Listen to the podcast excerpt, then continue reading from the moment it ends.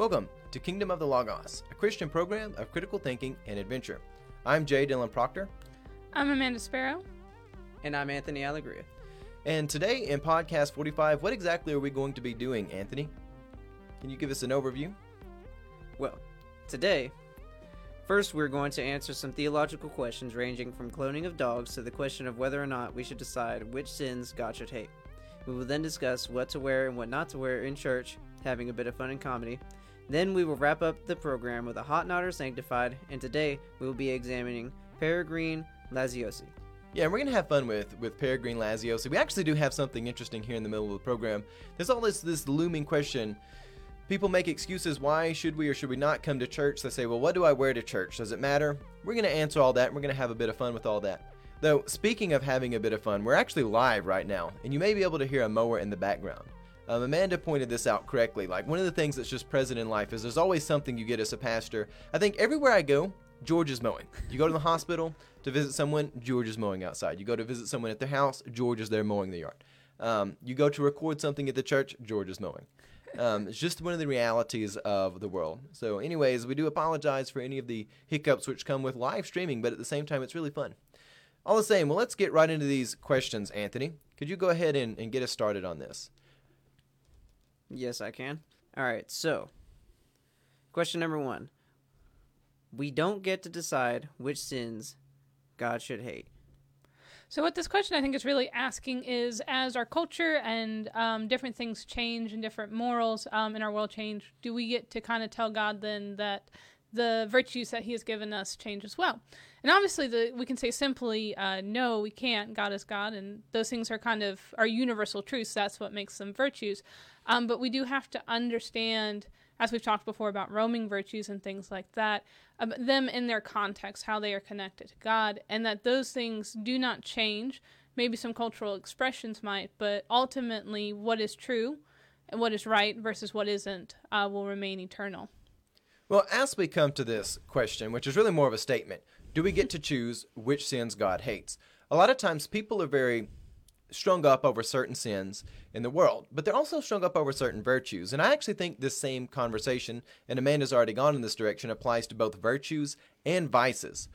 We are not to pick and choose which vices to go after and say this is the worst thing ever. Though in a certain context, in an individual circumstance, if somebody has something plaguing their life, then sure, it's appropriate to talk about that vice and move people away from that.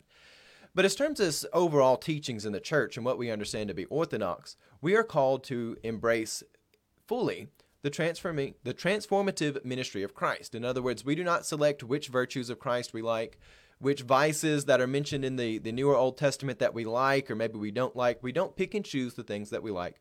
We are called to adopt the entire orthodox teaching of, of Christ and bring that into our lives and let it replace our own personal dispositions and not just to rebrand our own initiatives as that of God. So we'll leave it there. And so we go to our second question The cloning of dogs. I like how all these questions are statements, but okay, simply like is cloning dogs good or bad? Um, I think scientifically, um, and even morally, and as we look into things like a soul, um, I don't think there's anything wrong with them as long as they're done with good practices and done to the best of the ability of those who are part of the experiment. There's some great um, health benefits and different scientific um, exploration that can happen in this in those endeavors and cloning of anything, dogs, uh, sheep, or or what else, ex- as long as they are following some some good virtues that um, protect the life and the quality of life of everything that's everyone that's involved. All right, so my thoughts on this are a few things. It's totally a statement, not a question, but that's okay. Um, very interesting statement, though. The cloning of dogs. When we get to the place of, of dogs, the question is is there sort of a, a closed system of quantity of dogs, or is this clone dog going to, to be just a reproduction of a dog, or is it taking the place of a new puppy that may be born? Of course, I right now I own a little dog that someone gave me. He's a little Chihuahua esque thing, and he actually has a really good personality. A lot of these little dogs like that are just absolutely wretched little monsters. they they yap, they're horrid things. Um, but then again, you get a few that are actually quite nice. Actually, I have um, some parishioners here who have a little poodle who is one of the best little dogs I've seen. Charlie's a good dog. You occasionally find these rare dogs that are just great. And I love Charlie a lot, and I'm like, I would love to clone Charlie and keep him forever, but If cloning Charlie meant that it came at the expense of another dog that may also be good, then I might have a problem with it. So, in order for me to really say whether or not it's appropriate to clone dogs or not, I'm going to have to ask the question is the clone dog taking the place of a new dog, which could potentially also be the best boy? Or is it just going to be a reproduction of Charlie? So, I'll leave it there at that. And so we come to our final question, which actually is a question this time. Nice. Can you be a true Christian Christian without believing Jesus Christ is God? All right, so this one's really interesting because again, we look at it and we're like, okay, obviously no, but it was a very important uh, question in the early part of church history as they decide, as the church was trying to best articulate and decide about the divinity and humanity of Christ. Uh, nowadays, we have the luxury of over uh, two thousand years of the that tradition and scripture and different things like that. Um, but even back then and also today, this is a paramount um, principle of the church. And simply, you cannot be a Christian without Christ. And Christ, Jesus is not Christ unless he is fully human and fully God. Yeah, this is something which really comes up in the conversation of church history because there are a lot of lingering sects, S E C T S, sects, in the early church which claimed to be Christians, but a lot of them did not believe Jesus was divine. It was actually quite problematic. There were a lot of heresies going around. There were you can find the Ebionites that were doing this. You find Arianism, another brand of that. It's cropped up a lot of times throughout history where people say, "Oh, Christ was the Messiah. He was elected the Son of God." You know, they've all got their variation of this. But then when it comes to the question of Christ's divinity, they say, "Well, he's not really divine." So, just to answer this in a very blunt way, yes, it is necessary for one to recognize the divinity of Christ, and I will leave it there. Was that our final question, Anthony? Anthony? Yes, it was. Oh man, we're all botched today in terms of vocal things, but that's what's fun about doing things live. Yeah. Yeah, that's the the fun in it. Well, to wrap up this this first segment we're going to do today, um, is there any of these questions that we we feel as if we should expand upon before moving on? I think the the last one, the the whole idea of the heresy, whether or not Christ is divine, I think that one's actually pretty cut and dry. But the question of cloning dogs, I feel like may not be so cut and dry, because I really want to know: Are we saying that there is a a fixed quantity of dogs that exist in the world? In other words, if you clone one, then it's taking the place of another dog. Because in that scenario, I think I could feel like no, I, I don't particularly care for that. But if if it meant that I could have Charlie forever, then there's a temptation to say that it's good. But at the same time, we realize that sometimes we, we should not always give in to temptations. I don't know. What do you all think? Just well, um, one addendum that I would make to the third question, I guess, would be. Um, so this is the heresy question of Christ not being divine. Yes. Okay. Okay. So um, I think it's important to differentiate for people listening the difference between, per se, a true Christian and perhaps someone who is able to receive salvation. Because I Okay. know that for a lot of people, those are one and the same. And I don't know how you guys feel, but um, I feel like you may. Is there anywhere that you may want to differentiate there? Well, sure. Salvation is definitely open to to people who were willing to receive the testimony of Christ. We find people who did not believe that Christ was divine. They called themselves Christians, but they, they were heretics. They weren't really Christians. But we find people like Isidore of Seville. We talked about him, I believe, last week or maybe week before last. He was a, a saint from the era of the Visigothic kingdom in Europe, and he was a Roman, and he comes together and he helps assimilate the Romans and the Visigoths. But what he deals with is there is a large portion of people who they think they're Christians, but they don't believe that Christ is divine. He has this statement that I just absolutely love where he says, War with vices, but peace with individuals. He comes to them he still leaves the door of salvation open, but he says you've got to believe that Christ is divine, and then he brings them into the kingdom. So I think salvation is certainly open to those who are who are willing to to receive the testimony of Christ, those who are, who are willing to to receive salvation. But again, we can't rebrand salvation as whatever we desire it to be. We ourselves have to be transformed and accepting of, of the standard of salvation which has been put before us by Jesus himself.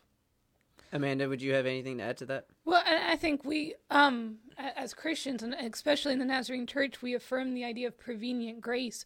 And it's the idea that even if no one hears the specific name of Jesus of Nazareth who walked in the first century uh, Judea, uh, that they can still experience salvation. And so, even if their theology would not by any means pass any kind of you know religion test that they can experience salvation, uh, like uh, Pastor Dylan was talking about. Uh, however, as we learn and as we investigate and as we articulate, and the more information we have, we become responsible to make that to be in line with orthodoxy. Um, so yeah, so there may be a distinction. You may be, um, but again, you're responsible for the information you have. So there, there has to be, I guess, careful wording to your question specifically. But for all of us in this room, and really most of us hearing this, uh, we have no excuse to to try to say that we can believe but not believe in the divinity of Christ. Yeah, and I think that's a, a great distinction to make there. There, there are those who, who don't know anything better, who've never been exposed to a, a, proper teaching of the gospel, and then there are those who reject proper teaching of the gospel, and those are, are different things. And and we can leave that conversation there. Yeah, and I think okay, so then let's go on. Uh, Dylan, you asked kind of to expound the idea of the cloning of dogs. Oh yeah. Um, I think that kind of goes into the idea of what we think a soul is. Now with dogs and, and creatures, we, we usually don't talk about that, but obviously when we talk about cloning, there's the question of when it leads into um, humanity, and so that brings in the question of the soul. But when you talk about is there a closed loop um, of dogs, more comes into us than simply um, biology, right? So we are who we are because of our genetics, but we also are who we are because of our circumstances. So you use the example of your your dog Charlie. Charlie could be a drastically different dog if you had him since he was a puppy than versus when you got him kind of through a second or third person that, that um, his own he had two or three owners before you. Um, and also is that there's not like some cosmic holding cell for souls and then God gets to kind of put us into a body once they're available is we grow as holistic beings. We are mind, body, and soul. Uh, we're not three elements. We're just one person. Um, and I know that kind of almost gets into various different philosophies, but what I'm trying to say is um, we're creatures. We're and we're important, and so I, don't know. It's, I don't think there's a closed loop. Um, and there are limited resources, but if we all use our limited resources to help others, then there wouldn't be a shortage where because you clone Charlie, another dog wouldn't be able to have that kind of love and care. Yeah, that's that's what I'm getting at. I, I don't know the answers to any of these because I'm not sure actually how people go about cloning to get the, the DNA extracted and then put into another dog as a, a fertile, viable um, little puppy.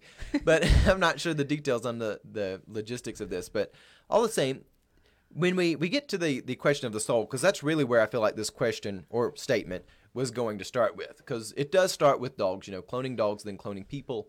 Um, there's this area where we're like, well, where does the soul come into this? And I actually think the soul is one of the things that, as a whole, Christians wildly um, we misunderstand. And I'm not saying that I even have all the answers to it. I think it's something where it's we talk about the soul, but we don't necessarily have a good definition and understanding of what it is. And especially to Amanda's point, there's this question of is there like a, a cosmic pool out there where where God's got a, a locker with a, a, key and he has all the souls contained there, and every so often he slips the key in, turns it, and opens it up and, and grabs a few souls and says, Well, I'll take these two here, and I'll put them over here, and maybe this one over here, and then I'll leave the other souls up. As the church, we really are put in a weird place when it comes to something like this because there are so many things which are unknown to us, but then at the same time, when we don't have a good developed understanding of what the soul is, we kind of find ourselves fighting in a gray area. So, in order to to kind of find some resolution for this, um, we're not going to be able to answer all of the questions that the world throws at us. Technology is definitely advancing faster than we could expect it to. But when it comes to to the questions of the salvation of the soul, because I feel like a lot of times people are, wondering that what is the eternal relevance of something like this. Unmistakably, God is not just this arbiter of the world where everything gets put together like a, a clock and then it's set in motion and he has a hands-off approach to it. I don't think that's a, a good understanding of the role of God.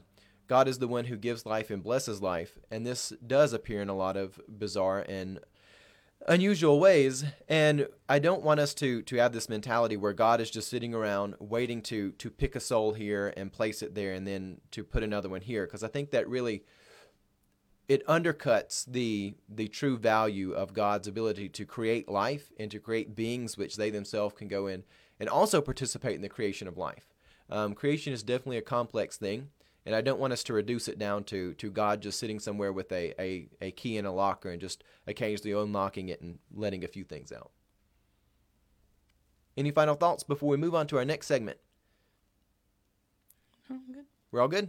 All right. Well, the next thing we're going to do is we're going to answer the question what exactly is appropriate to wear in church? Do you ever wonder what to wear to church? So now let's go and talk to some different people and see what they think is appropriate to wear to church. Can I wear a cowboy hat to church? That's perfectly fine. Uh, however, you should be aware that some cultures believe it is appropriate to take off your hat once you get inside the building or when it's time to pray. All right, Athanasius, what do you wear to church?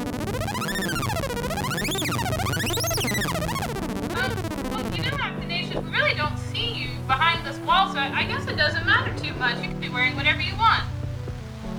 Okay, thank you, Athanasius. What about I, Montanus? Do I get to wear my self indulgent heresies to church, where I get to be the arbiter of the Holy Spirit? Uh, no, Montanus. Uh, your heresies are not welcome in the church, or your beliefs that only you can give the Holy Spirit. Um, so no. Are we allowed to wear bow ties to church? Well, you see, bow ties find themselves at a weird place in the dominance hierarchy. But there are appropriate times to wear a bow tie. A true gentleman knows there are occasions for a bow tie and then occasions where a bow tie is a bit weird. So, I have to qualify the answer as saying maybe. If you know the right circumstance for a bow tie, then sure, it is appropriate to wear a bow tie in church. I don't know what that is, but we're gonna go with no. That should not be happening in the church. Can we come to church without terrible French cars, such as the Citroën Deux Chevaux? Oui. Everyone is welcome at church. Um, you just have to be nice to everyone else as well. Ah, n'est-ce pas? Ah, oui. What you wear to church is much less important than the reason why you go to church. Take, for instance, those guys with those creepy masks on who are coming to do some sort of chaos or destruction in the church. Those are reasons not to come to church. Again, it doesn't matter so much what you have or don't have. Those should never be reasons for why you don't come or come to church. Instead, it should be about communicating and fellowshipping with the body of believers. And now we're going to play a game of Hot, Not, or Sanctified. And this is a method of us examining church history and learning something about the people and ideas which have come before us. Today we're going to be talking about Peregrine. And Peregrine's a very interesting character, and then after we hear an overview of him, we're going to come around and decide whether or not this is a positive theological influence or not. So let's go right to the overview. Peregrine Laziosi lived from 1260 to 1345 and is known for being the patron saint of persons suffering from cancer. This patronage is a result of the miraculous healing in Peregrine's own cancerous foot.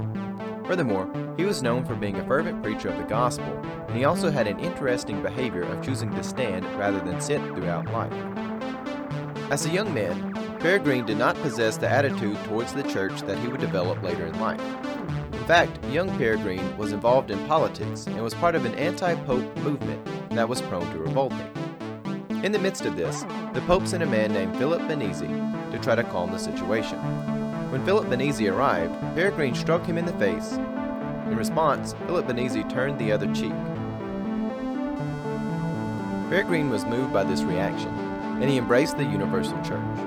After his conversion, Peregrine went on to become a minister of the gospel. And not only was he known for his preaching, but he also adopted a rather peculiar behavior. Out of penance, Peregrine opted to stand whenever sitting was not absolutely necessary. Traditions hold that Peregrine may have stood for 30 years, only sitting in the rare cases where it was absolutely necessary to sit. As his life progressed, Peregrine developed varicose veins and cancer in his leg and foot. The cancer grew to the point that amputation was deemed necessary.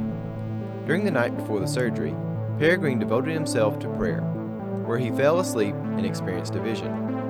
In this vision, Peregrine was at the crucifixion of Christ, and Christ came down from the cross and touched Peregrine in his leg. In the morning, Peregrine's leg and foot were found to be healed. The miraculous healing of Peregrine's leg and foot made him a notable figure in church history, as the miracle points to the nature of God.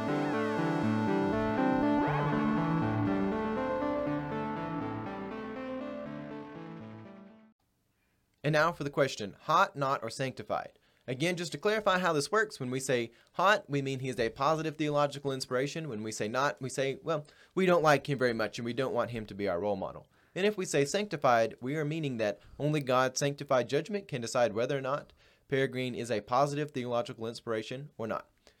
Well, let's ask the question hot, not, or sanctified. You can decide at home. Let's start. We're going to actually go in backwards order today. Normally it goes Amanda, Anthony, then me, but we'll do Anthony first, then Amanda and me. Anthony, what do you think? All right, so you know he might not be the best role model for everybody. He shows a little bit too much leg for that in all of his portraits. But um, you know, just on that, I mean, like that much leg all the time, you know, it's got to be hot. Nah, all right, he is a good role model. Um, especially, it takes. I couldn't imagine for every moment in life except for what was absolutely necessary standing all the time. That must have been extremely. I mean, it was tumor producing stressful. So that actually is a lot of hard work. And Yeah, um, it takes us to the place. People ask the question, is it a tumor? It's like kindergarten cop. it's not a tumor. Well, actually, in this case, evidently, it, it was a tumor. so we're, we found ourselves in an interesting place there. But yeah, he may not be the, the um, stud that Sebastian is, but he does have that leg showing, which gets him there. Yeah, Anyways. that's extra. That's extra hot points. But anyways, the um, and then you know, obviously, of course, um, his miraculous healing, which is pretty awesome. Uh, his conversion is interesting too. He sees a example set by, you know, a righteous Christian, and then chooses to follow that as well. Even though he instigated the problem originally too, so that also implies a little bit of repentance on itself as well. Because like you know, if you're the instigator of the problem, and then someone else settles the problem in a completely righteous way, you have to sit there and be like, okay, well, I was wrong there. so, and that that's what he did. So I, that's a really great example. It is. Amanda, what do you think? Well, I think yeah, as Anthony was kind of going through it, there's a lot happening in the story to kind of um, find some great inspiration for.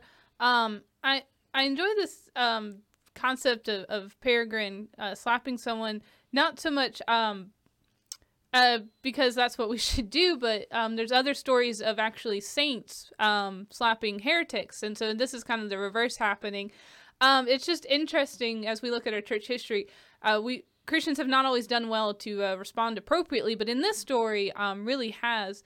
And so it shows just this great example. Um, and also Peregrine's repentance. And then, yes, there's this weird thing going on in his statues and his iconography where he's always showing his left leg that was healed. I mean, it makes sense because that's the story that's known about him. But um, I, just when you think of, of uh, Catholic imagery, uh, the first thing that comes to your mind is not some guy showing off a lot Yeah, of leg. a lot of times he's got like his he's holding like his robe or whatever he's wearing. He, he has different clothes on and the different um, depictions of him. He's holding it up just a little bit. He's got his hand just sort of pulling it up.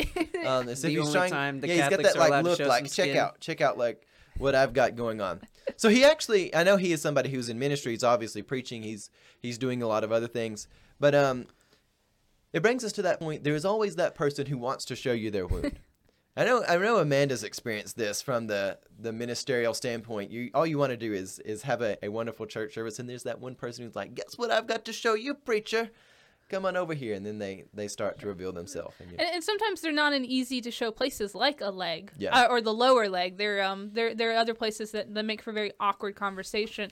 But I think to that point, um, where Peregrine has this this um dream and this vision where Jesus comes off the cross to heal him, I think speaks volume to this idea that salvation is not purely spiritual. In our earlier conversation when we talked about cloning dogs and what is a soul, um salvation, Christian salvation is not just about saving some abstract concept of a soul. It's about saving a whole person. And though we do um understand that god doesn't always uh, heal like he healed peregrine he just kind of woke up and the cancer was gone that doesn't always happen.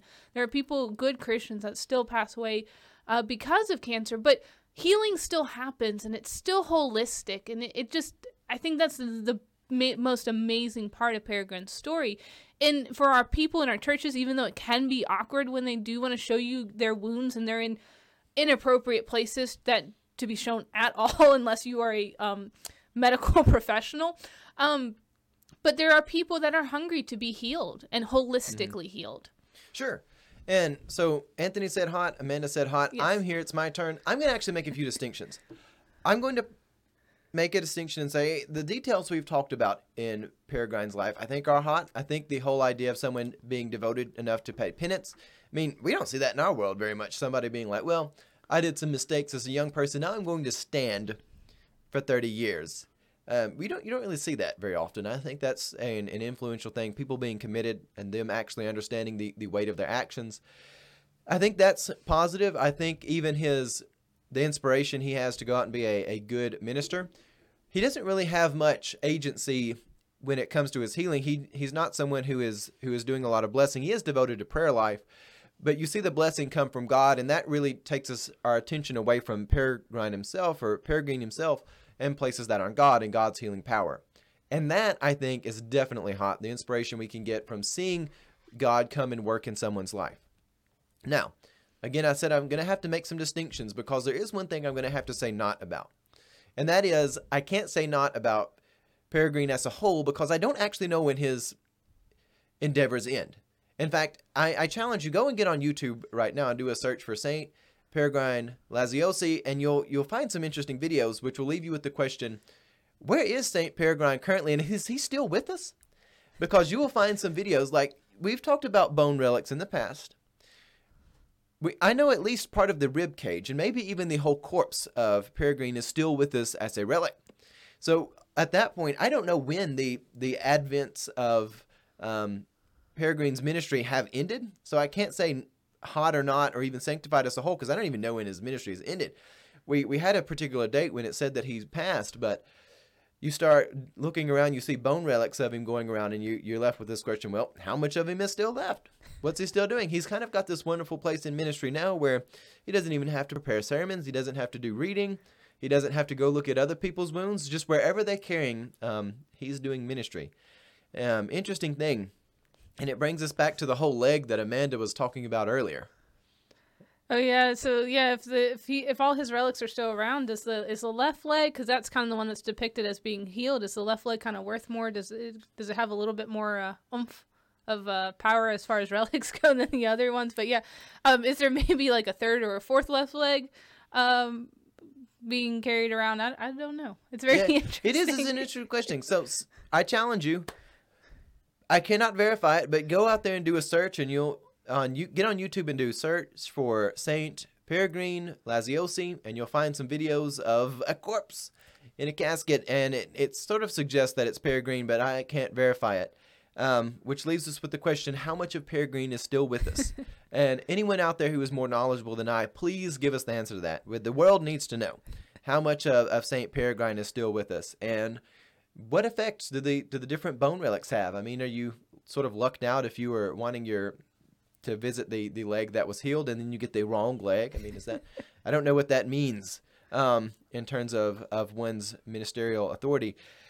Um, in terms of Peregrine, anyways. So we're gonna we're gonna wrap that up there. Um, I really don't know what else to say about that.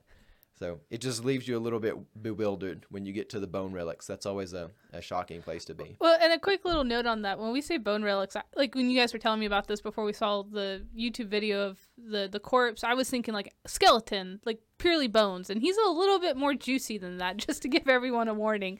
It is Um, juicy.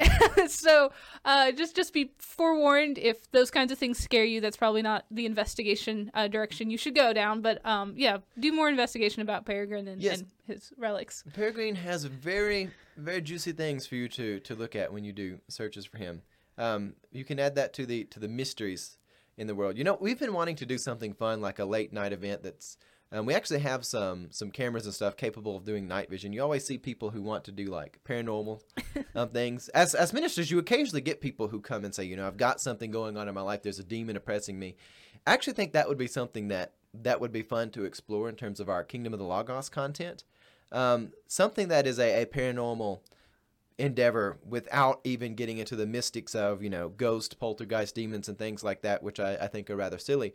But just dealing with you know bone relics in and of itself. I mean that that that content almost writes itself in terms of paranormal investigation. But anyways um everyone can forgive us now. Um, i know we, we've broke from tradition a little bit. We've maybe been a bit too comical today.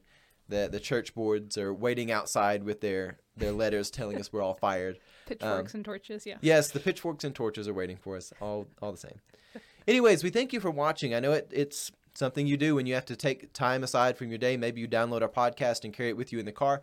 We thank you so much for listening to us and spending time with us. Please send us your question and comments. You can find me on Twitter at jdylanproctor. You can find us, of course, on Facebook, on YouTube. We're also on Tumblr and a few other social media sites. You can find us wherever you pick up your podcast. If you get iTunes, SoundCloud, and the various podcasting outlets, do a search for Kingdom of the Logos and download us and take us with you wherever you go. If you really, really enjoyed our content, you can help us out a lot by just sharing our content. If you're on Facebook or YouTube, just hit that curved angle, that curved arrow, said angle. Again, this is, I don't even know if I can even do an ad for myself at this point, um, but just hit that share button and that will help us out tremendously, just sharing our content. If you'd like to donate monetarily, you can find us on Patreon at patreon.com slash kingdom of the logos. And on that, remember to exhume righteousness, lest our world would bury it and have it eradicated forever. Have a blessed day.